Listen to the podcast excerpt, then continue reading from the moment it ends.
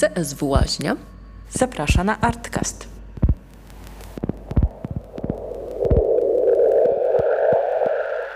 Zaczynamy kolejny odcinek Artcastu. Witają Państwa Anna Szynwelska. Tymoteusz Skiba. Dzisiaj naszym gościem jest Jerzy Wierzbicki. Witam Państwa, witam tu w studiu. Zaczynamy standardowo od e, małego biogramu naszego gościa. Jerzy Wierzbicki, urodzony w 1975 roku. Jest absolwentem Uniwersytetu Adama Mickiewicza i Łódzkiej Szkoły Filmowej. Autorem albumu fotograficznego Gdańsk Suburbia. Kilkakrotnie nagradzany na polskich i zagranicznych festiwalach fotografii prasowej i artystycznej. Jego prace były publikowane m.in. w Newsweek Polska, Kwartalnik Fotografia, Pozytyw, National Geographic Traveler, BBC News, Times of Oman, Al Shabiba i Black and White Magazine. Od 2015 roku współpracuje z brytyjskim portalem poświęconym Bliskiemu Wschodowi Middle East Eye. Jego fotografie są w zbiorach Muzeum Narodowego w Gdańsku, Muzeum Narodowego we Wrocławiu, Muzeum Sztuki w Łodzi, Muzeum Historii Fotografii w Krakowie, a także w prywatnych kolekcjach w Polsce, Niemczech, USA, RPA, Wielkiej Brytanii i Sultanacie Omanu. I tak, pierwsze pytanie do naszego gościa. Czy wszystko się zgadza? No, Czy czemuś chcesz zaprzeczyć Tradycyjna albo część się wyprzeć? Nie, no, nagrania. No, niczego się nie mogę wyprzeć, ani nic nie mogę zaprzeczyć. Zdaje się, że to nawet ja napisałem ten biogram ci, okay. Aniu, trochę czasu temu i, i teraz go, jak rozumiem, tutaj cytujesz.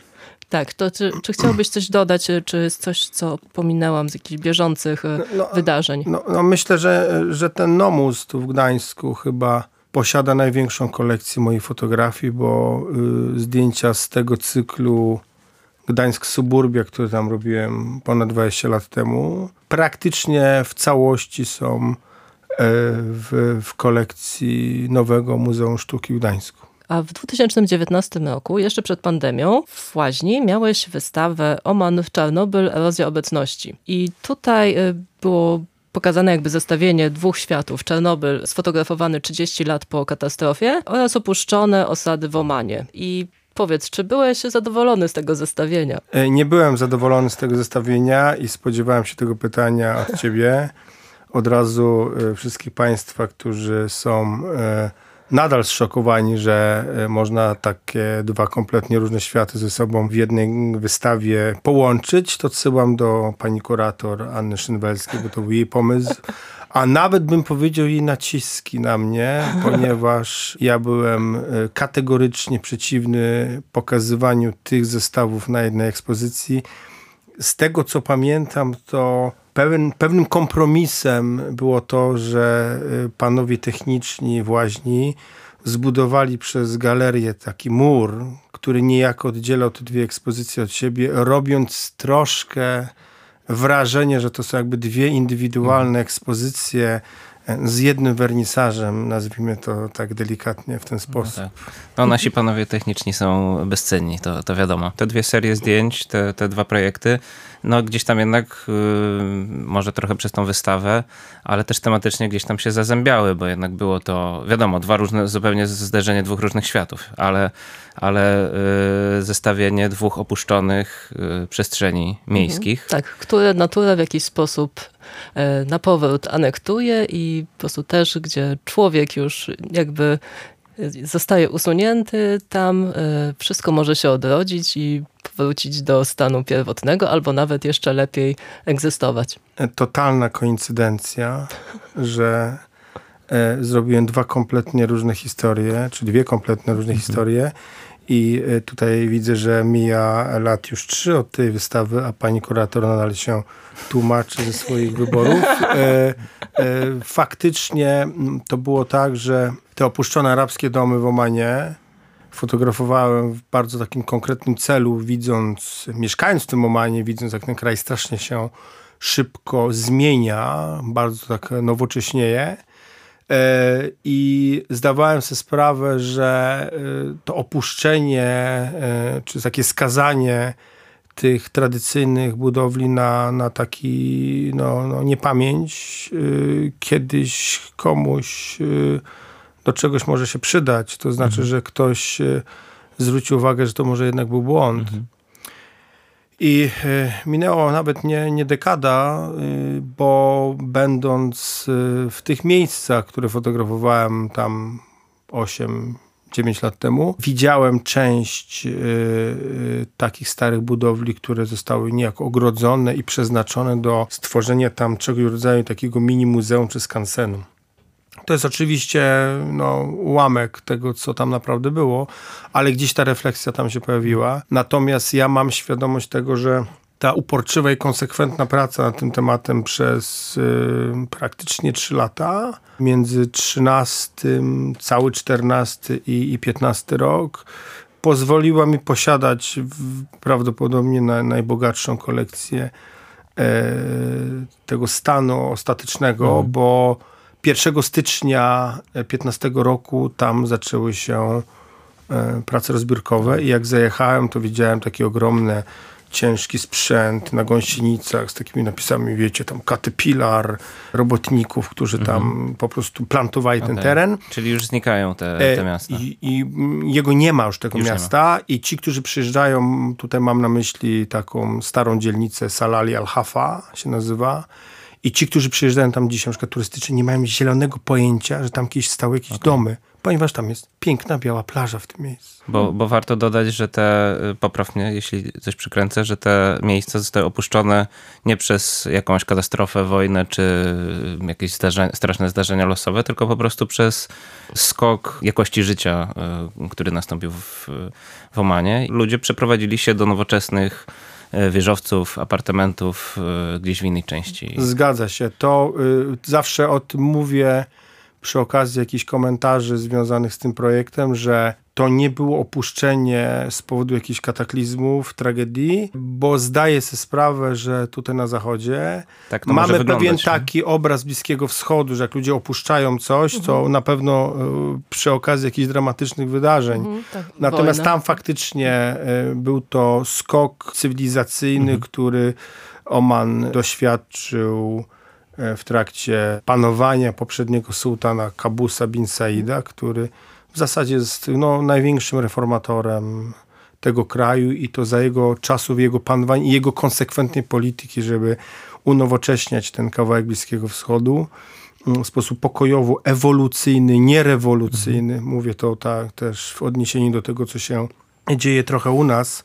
Te zmiany przyniosły w perspektywie czasu naprawdę bardzo pozytywne rezultaty. No to rzeczywiście niesamowita historia y, i tak powtórzę może to się trochę, że w, w konfrontacji, w połączeniu z tą, z tą drugą częścią wystawy, y, gdzie no, wiemy jaka była historia Czarnobyla i właśnie zupełnie...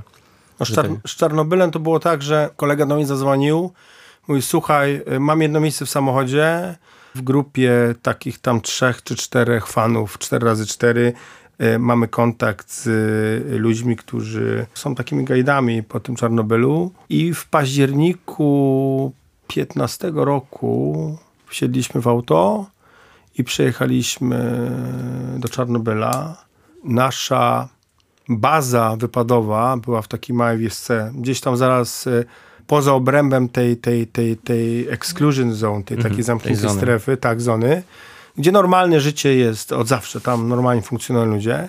Myśmy tam nocowali y, w ukraińskim domu, a później y, wjechaliśmy do tej zony i trochę nie takim szlakiem zupełnie turystycznym, bo ta turystyka taka masowa się zaczęła w tym Czarnobylu później. To jest no, no fakt, że tam całe później autobusy mhm. przyjeżdżały z turystami, którzy robiły zdjęcia i zwiedzały te, te ruiny. To robi wrażenie faktycznie.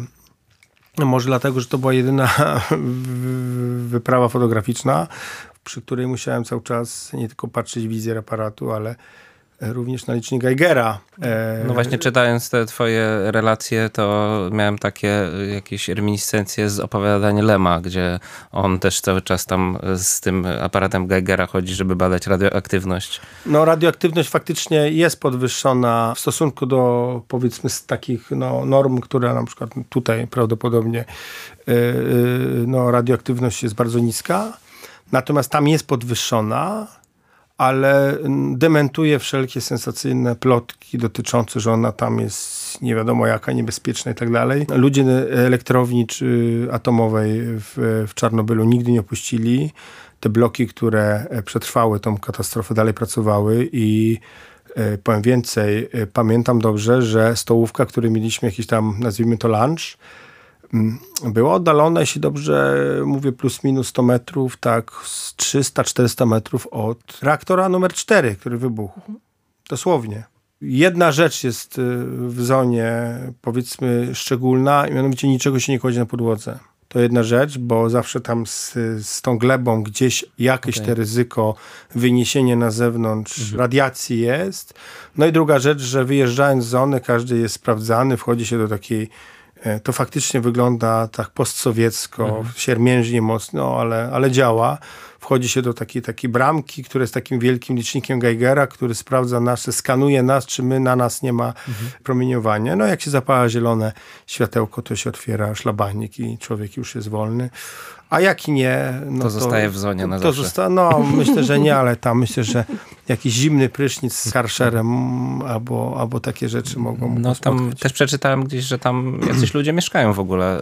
Yy, tak, ja sam odwiedziłem takich Chyba ludzi. nielegalnie, ale... No, nie jest to legalne, ale oficjalne, yy, bo oni się w żaden sposób nie ukrywają gdzieś tam. Sam odwiedziłem mm, takie starsze małżeństwo. Dowiedziałem się, że Maria, która, Semieniuk, którą odwiedziłem u niej w domu, nie żyje, e, zmarła parę miesięcy przed e, właśnie wystawą w Łaźni. A z Iwanem Siemieniukiem nawet pamiętam, dość długo rozmawialiśmy.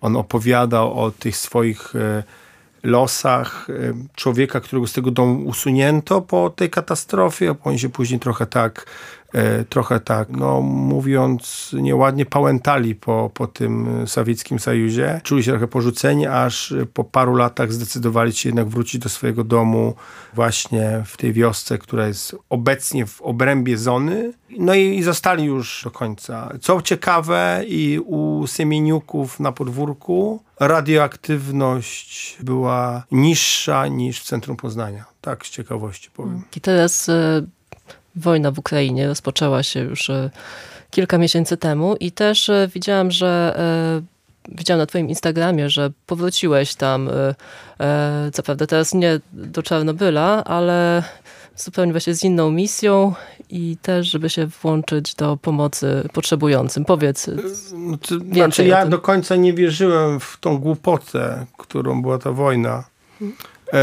Od wielu lat się interesuję historią Europy Wschodniej XX wieku szczególnie i y, czasami się śmieję, że jestem sowietologiem, amatorem i nie do końca wierzyłem e, w to szaleństwo. Nie, nie, nie, nie, nie widziałem żadnego, e, żadnego sensu tej wojny z takiego politycznego czy mhm. militarnego punktu widzenia.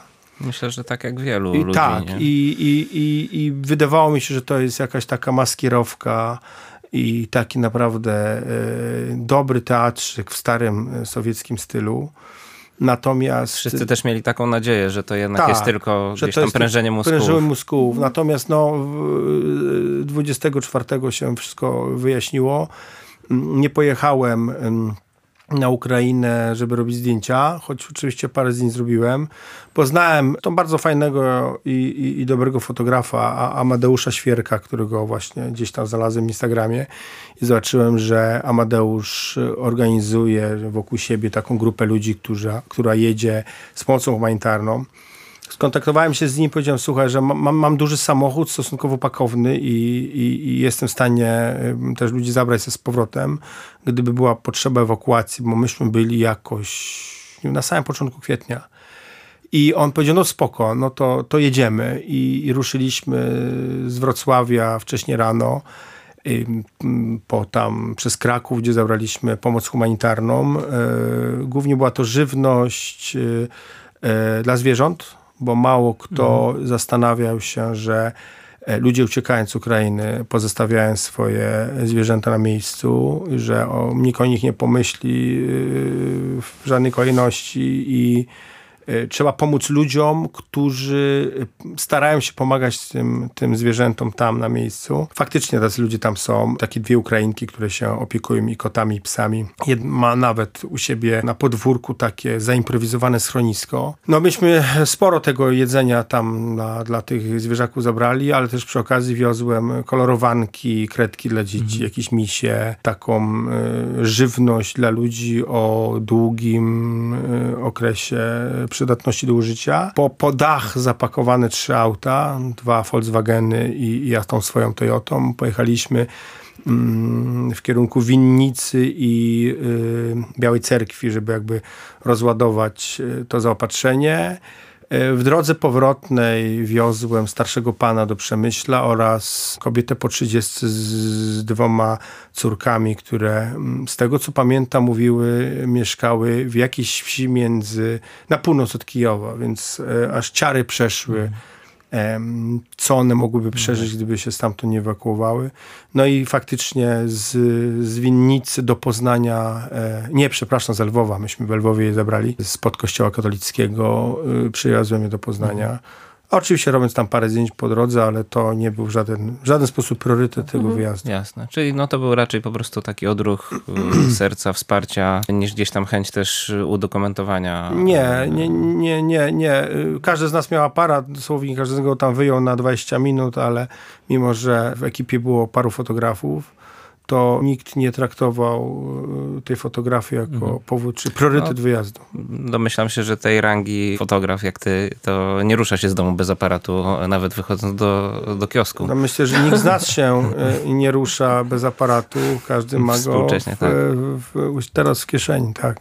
Mhm. Jeszcze też e, rozmawialiśmy o tym, że po wystawie w Łaźni, kilka miesięcy potem właściwie nastąpiła pandemia. I tutaj właściwie też pytanie do ciebie, jak jako fotograf, freelancer radziłeś sobie właśnie w tym czasie i... Jakie Czym się- festiwale online y, O, zaliczyłeś? właśnie, tak, tak. Festiwali online nie zaliczyłem żadnego, y, intencjonalnie zupełnie. Natomiast y, no ja uczę fotografii w zespole szkół zawodowych numer 6 w Poznaniu. W związku z tym okres online spędziłem przed Teamsem i w postaci takich tam tych małych ikonek widziałem swoich uczniów, którym starałem się no, w tych zupełnie nowych dla wszystkich y, sytuacji pokazać przekazać tą wiedzę fotograficzną. Co jeszcze zrobiłem w pandemii? A w, w, wydaje mi się, że y, tam, ten, ten pierwszy lockdown, on zdaje się był jakoś na wiosnę y, 20 roku, e, kiedy y, zweryfikowanych pozytywnych y, chorujących na COVID było w Polsce 30-40, a po Poznaniu jeździła policja i z megafonem krzyczała zostań w domu i w ogóle. E, Więc to było trochę surrealistyczne. Goniono ludzi Goniono plaży, ludzi, tak. Pamiętam, że y, jeździłem po różnych sklepach po całym Poznaniu, bo wyjazd na drugi koniec Poznania po zakupy żywnościowe był w zasadzie Przygodą wyprawą, życia. Przygodą życia, maseczki, dystanse, e, Lepsze obserwac- niż wyjazd do Omanu. Tak, w Omanie to wiesz, no tylko wiesz, no. Zona. Zona, tak. Zona była, z, y, jedna wielka zona, obserwacja też ludzi, którzy y, różnie sobie radzili z tymi zupełnie e, no, no, takimi science fiction wydarzeniami. Ale co zrobiłem? E, Gdzieś tam z tyłu głowy od 15 roku praktycznie miałem, że nie zrealizowałem pomysłu, który był jakimś moim celem. E, Mieszkając w Omanie i pracując dla tamtejszych mediów, znalazłem sobie taką niszę, polegającą na tym, że ja jeździłem bardzo dużo po kraju i robiłem, nazwijmy to, zdjęcia w stylu takiego starego National Geographic. E, a tu jakieś piękne białe piaski, a tam pustynia z tym wszystkim takim swoim, e, tą taką symetrią tych wydm, e, a tu jakieś fale w oceanie, a tu skały. Bo to piękny kraj jest. Mówiąc, Oman faktycznie jest krajem przyrodniczo doskonałym. I mm, ca, cała sytuacja polegała na tym, że Omańczycy nie, nie mieli w większości poczucia jeżdżenia na pustyni. Na pustyni przecież nic nie ma. Zawsze mi się przypomina, jak tu mówię, y, fragment książki y, y, Tomasa Edwarda Lorenza Siedem filarów mądrości, czyli Lorenza z Arabii, kiedy rzuca pomysł, to może przez pustynię przejdziemy, ale na pustyni nic nie ma. Pustynia Jak sama nazwa wskazuje. Pustynia, tak, natomiast pustynia jest pełna niesamowitych rzeczy. No i, i ja znalazłem sobie tą niszę, że ja tam jeździłem na tą pustynię. Oczywiście ona ma też opinię miejsca niebezpiecznego, że tam się łatwo zakopać, a jak się coś starzy, to ci nikt nie pomoże, bo nikogo nie ma. To wszystko się zgadza, ale postanowiłem, że jednak będę tam jeździć i będę to fotografować. E, jak widać, jestem w jednym kawałku cały czas i jakoś mnie ta pustynia nie Nocowałeś tam na pustyni? Tak, po, czasami po parę dni, nie widząc żywej duszy. Ale moim zadaniem było przywożenie jakby, bo pracowałem w tygodniku i moim zadaniem było przywożenie materiałów pokazujących, że jakieś miejsce w Omanie warto odwiedzić, albo przy okazji weekendowego wyjazdu, albo w przypadku, kiedy to było takie miejsce powiedzmy bardziej powszechnie dostępne, czytaj e, można dojechać tam samochodem osobowym, a nie potrzebujesz terenowej mhm. Toyoty. Mhm. Bo to trzeba było tak, że tak powiem, dla różnego typu mhm. ludzi pisać, a nie tylko tam. Bo to wiesz, był omański tygodnik. Tak, to był anglojęzyczny, anglojęzyczny tygodnik w Omanie i ja tak co tydzień przywoziłem. I ja przy okazji zbierałem te zdjęcia i wpadłem kiedyś na pomysł, że trzeba by zrobić książkę ponieważ bardzo wiele miejsc, w którym byłem, do dziś niektóre miejscach jeżdżę, byłem w Omanie w styczniu tego roku, nie widziałem żywej duszy tam od kilku lat. To są takie miejsca. Więc postanowiłem, że trzeba by zrobić publikację i zostałem pół roku, jak już zrezygnowałem pracy w tym magazynie. E, zostałem pół roku w Omanie i praktycznie dzień w dzień, tydzień w tydzień, już byłem uwolniony zupełnie od innych obowiązków zawodowych. Jeździłem i fotografowałem to wszystko. Przywiozłem, Już z myślą o tej książce, Z myślą tak? o tej książce. Przywiozłem kilkadziesiąt tysięcy zdjęć, no ale właśnie teraz trzeba to usiąść, przebrać, przeanalizować, powybierać, obrobić, rzucić projekt. No i gdyby nie SARS-CoV-2 yy, i trzy miesiące czy cztery miesiące online'u, to pewnie ta książka dalej byłaby w sferze marzeń. A tak od rana do wieczora siedziałem i, i w czerwcu 20 roku książka y, została wydana. No tak, no jednak człowiek musiał się czymś zająć. Wiele mhm. projektów, które pewnie gdzieś tam czekały na trochę wolnego czasu, dzięki temu zostało zrealizowanych. Bo to nie są projekty, które jesteś w stanie robić mhm. weekendowo. To nie jest taki projekt. To naprawdę musisz być off kompletnie i, i, I taka dyscyplina i faktycznie e, przebrałem z tych zdjęć tam chyba, nie, nie, chyba nie całe 100 wyszło. Nie tylko, że o ładne zdjęcie, e, bo książka ma walor powiedzmy taki e, estetyczny. Jest wydana, ja ją sam wydałem, żeby mieć jakby stuprocentową kontrolę mhm. nad to, jak ona wygląda, na czym jest robiona, w jaki sposób jest wydrukowane i gdzie. No to jest taki obiekt kolekcjonerski, Jasne. który zdaje się, że całkiem nieźle został przyjęty, no, też między innymi w Omanie. Mhm. No, myślę, że to jest też poruszające w tych zdjęciach, że y, to nie są takie widokówki. Y, w sensie to gdzieś tam też za tymi zdjęciami stoi jakaś historia zawsze, nie? Że to, to, jest, to jest takie, czy, czy, czy czujesz właśnie się... Właśnie, nie, no ja, ja, ja nie, ja, ja robiłem Są takie to... trochę reportaże też, nie? Nie, nie, to, to, są, to są jakby y, krajobrazy z miejsc, które uznałem w jakiś sposób za szczególne dla mnie tam. Nie, nie jest to fotografia, nie wiem, zaangażowana, mhm. ani poruszająca jakiś problem. Jest to jakby taki mój trybut do do piękna tego kraju i y, zrobiłem też tę książkę z myślą, że dzięki temu, że mogłem w tym kraju żyć i tak funkcjonować, trochę i, i nieadekwatnie do naszych dzisiejszych pędzących czasów, że pracując w redakcji przez wiele lat miałem swobodę pracy, wyboru tematów, mhm. No to uznałem, że tak się odwdzięczyłem trochę tą książką za to, że dostałem w XXI wieku możliwość pracy takim, jak było to nie 100 lat temu w redakcjach po prostu. I, no i to się chyba udało. No, praca w redakcji na pewno jest y, inspirująca i gdzieś tam bywa, ten, bywa. Te, te deadlines, spotkania redakcyjne e, na pewno gdzieś tam zagrzewają do, do pracy. Ale, ale tak jak mówisz, jakieś własne projekty, własne inicjatywy są, są pewnie też niezmiernie ważne, nie? Gdzieś realizowanie własnych tam było, koncepcji tak, podróży, tak. tak jak mówisz. No i właśnie przy okazji takich podróży zawodowych, typu jedź do Wadi Dajka i zrób zdjęcie tych takich małych zbiorników zaporowych, czy tam o znalazłem miejsce, które jest w ogóle przy głównej drodze do Salali, gdzie uprawiają drzewka kadzidłowca, który jest, kadzidło jest jednym z takich symboli Omanu, w zasadzie stamtąd pochodzi. I właśnie przy okazji takiej wyprawy znalazłem te opuszczone domy i pamiętam, to był lipiec 13 roku, jak w Mirbacie wszedłem do pierwszego z nich, to mi się nogi ugięły, widząc to potencjał fotograficzny mhm. i ten potencjał dokumentalny, a zarazem po jakichś tam y, przemyśleniach już w hotelu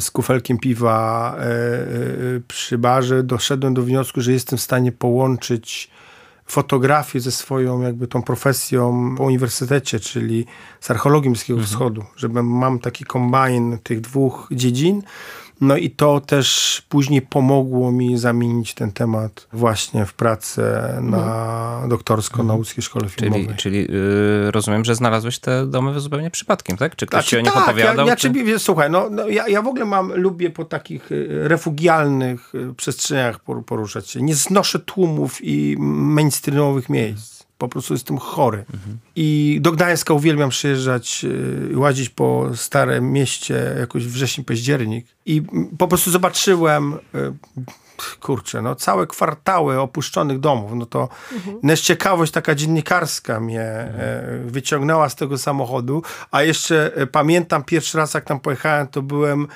ze swoim jamnikiem Tropem, który już po dwóch dniach jeżdżenia w samochodzie wykazywał się pewną niecierpliwością więc nie pomagał. I wyszedłem i zobaczyłem, te drzwi są otwarte, wszedłem do środka i po prostu zobaczyłem absolutnie e, zamrożony świat sprzed globalizacji takiej, takiej pędzącej, którego wtedy jeszcze nie wiedziałem, jaki powód jest, dlaczego te domy tam stoją zacząłem to niesamowite światło, które tam jest. Trochę skojarzenia miałem z takim słynnym zdjęciem Eisensteda z Syrii z lat 30. No, o tym trudno się mówi. No, to, to specyficzne światło, ten specyficzny zapach, te kolory robione takimi starymi farbami sprzed czasów, kiedy jechałeś do Ikei i kupowałeś mhm. zglobalizowany produkt. Właśnie, te twoje jest... zdjęcia były kolorowe też. Tak, to i to, to, to, tak, to był, to był warunek mhm. jakby... Ja Bo cały... dużo robisz czarno-białych. Tak, też, generalnie monochromatyczna mhm. fotografia jest mi, że tak powiem, bliska, natomiast tam no, ten kolor mhm. był zasadniony i po zorientowaniu się, jaki tu potencjał jest, no zaczęło się właśnie kombinowanie, bo problem polegał na tym, że te domy były tak 1100 kilometrów od miejsca zamieszkania czyli od Maskatu, stolicy Omanu. I raczej trudno e, w weekend przejechać 1100 w jednym kierunku, porobić foty i jeszcze wrócić. Więc e, zaczęło się kombinowanie, żeby był jakby pretekst mhm. do jeżdżenia tam po tej południowej części kraju. E, między innymi, żeby przywozić historie z miejsc, które są w sumie dość daleko od Maskatu. Mhm.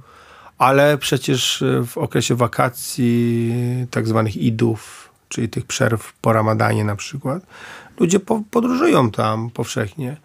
I dlaczego by nie pokazać, że nie wiem, podczas następnych idów, jak będzie więcej niż dwa dni wolnego, wsiąść w samochód i sobie jedź właśnie do tam Ładidałka na przykład, tak? Czy tam zobacz sobie, nie wiem, y, y, klify w Tagach, czy, czy Stare Miasto w Salali. No i przy okazji tego jakby y, przyniosę swój ciężar pracy na tą południową część kraju, no i bardzo intensywnie między realizowaniem jednego tematu, drugiego fotografowałem te domy. Nasz wywiad dobiega końca. E, I może jeszcze wtedy na zakończenie kącik porad. Czy masz może jakąś złotą radę, jakieś złote rady dla e, początkujących fotografów? O Jezu, nie wiem co powiedzieć. Niemożliwe. No, Pierwszy raz w życiu. Pierwsze to trzeba sobie zadać pytanie samemu sobie, czy E, ta fotografia to ma być tylko rejestracja mojej codzienności, którą tam wrzucamy w social media, e, czy chcemy coś tą fotografią e, opowiedzieć, czy zwrócić czyjąś uwagę na coś i to chyba byłby punkt wyjścia, a nie kwestie techniczne. Każdy z nas nosi ten aparat, który robi praktycznie w każdej sytuacji poprawne techniczne zdjęcie. I to chyba dziś, jeśli coś miałbym poradzić fotografom młodym, którzy chcą być fotografami, a nie tylko robić zdjęcia telefonem, to sobie odpowiedzieć na pytanie, czy są rzeczy, o które oni chcą opowiedzieć, albo coś, co ich fascynuje, a nie widzą na przykład powszechnego czy jakiegoś zainteresowania czymś, tak? To i mają tutaj jakiś temat, który mogą sobie zacząć realizować. Bardzo dziękujemy za wizytę. Naszym gościem był Jerzy Wierzbicki, a audycję poprowadzili Anna Szynwelska, Tymoteusz Skiba. Dziękuję Państwu bardzo. Dzięki. Dziękujemy również. Do widzenia.